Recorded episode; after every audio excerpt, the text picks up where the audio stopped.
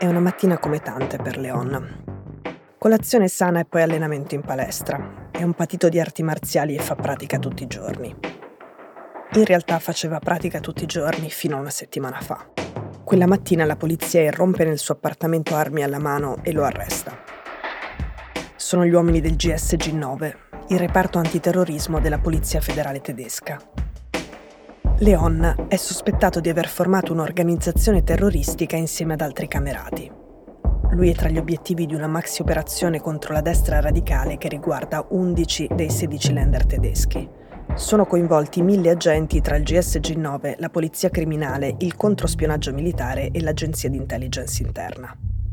Ieri ci sono stati altri nuovi arresti e c'è un nuovo filone investigativo riguarda un gruppo di neonazisti Novax che progettava di rapire il ministro della salute dopo aver eliminato la sua scorta. Ma uno si è fatto beccare un appuntamento organizzato su Telegram per comprare dei Kalashnikov. Quello con cui si stava incontrando era un agente sotto copertura. Sono Cecilia Sala e questo è Stories.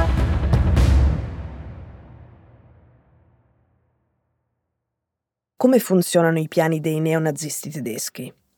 La loro idea è organizzare attentati, ad esempio ne pianificavano uno per far saltare la rete elettrica nazionale. In questo modo si semina il panico, poi seguono altri attentati, si dà la colpa di tutto al fondamentalismo islamico e i neonazisti a quel punto immaginano di avere qualche chance per organizzare un colpo di Stato promettendo di ripristinare l'ordine. In Turingia, oltre a Leon, vengono arrestati altri tre estremisti, ma poi ci sono altri 50 sospettati e questo è molto importante, tra di loro ci sono militari in servizio. E ci sono altri che sono i membri di una chat che si chiama Comando Speciale 1418 e altri gruppi come Combat 18 e Divisione Armi Atomiche di Germania. I quattro arrestati in Turingia frequentano lo stesso circolo di arti marziali e hanno formato una cellula militante clandestina guidata da Leon. In questo caso il loro obiettivo era un colpo di Stato locale per prendere il controllo della città e, letteralmente, costituire un distretto nazista. Secondo l'intelligence tedesca, l'obiettivo di divisioni armi atomiche è invece provocare una guerra razziale, sempre tra virgolette, che poi dovrebbe essere vinta dal, di nuovo tra virgolette, popolo bianco. Nei loro piani ci sono anche omicidi politici e omicidi con movente razzista. Negli ultimi anni le autorità tedesche hanno potenziato le azioni di prevenzione contro i gruppi di estrema destra e ovviamente lo hanno fatto in parallelo con la riemersione dell'estrema destra sulla scena politica. L'ossessione di tutti questi gruppi è il Tag X, cioè il giorno in cui l'atteso colpo di Stato arriverà. Ed è proprio in Turingia, nell'est, che c'è il cuore nero della Germania.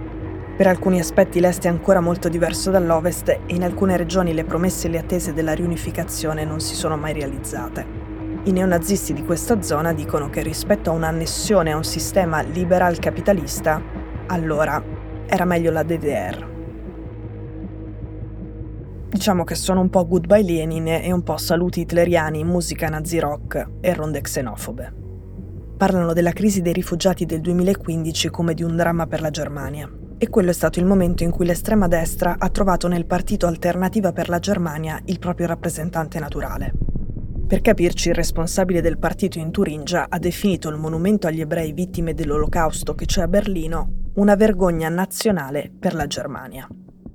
Adesso i servizi tedeschi temono che l'intero partito, anche se ha 83 deputati in Parlamento, sia un'organizzazione pericolosa quindi intercettano le comunicazioni dei suoi esponenti e lo hanno infiltrato con i propri agenti. E questo è un caso unico in un paese liberal democratico. C'è un'altra cosa importante ed è la dimensione internazionale dell'estrema destra tedesca. I neonazisti tedeschi considerano Putin come il freno della tradizione contro la modernità.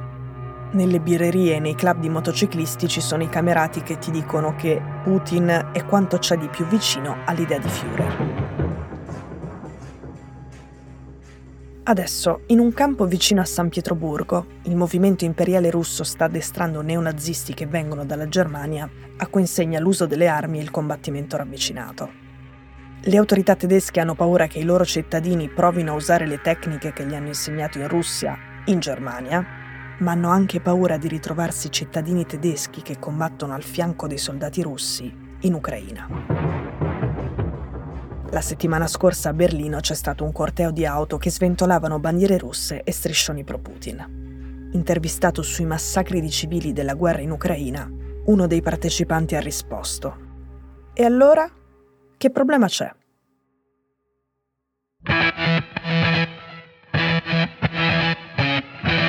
Stories è un podcast di Cecilia Sala prodotto da Cora Media. La cura editoriale è di Francesca Milano.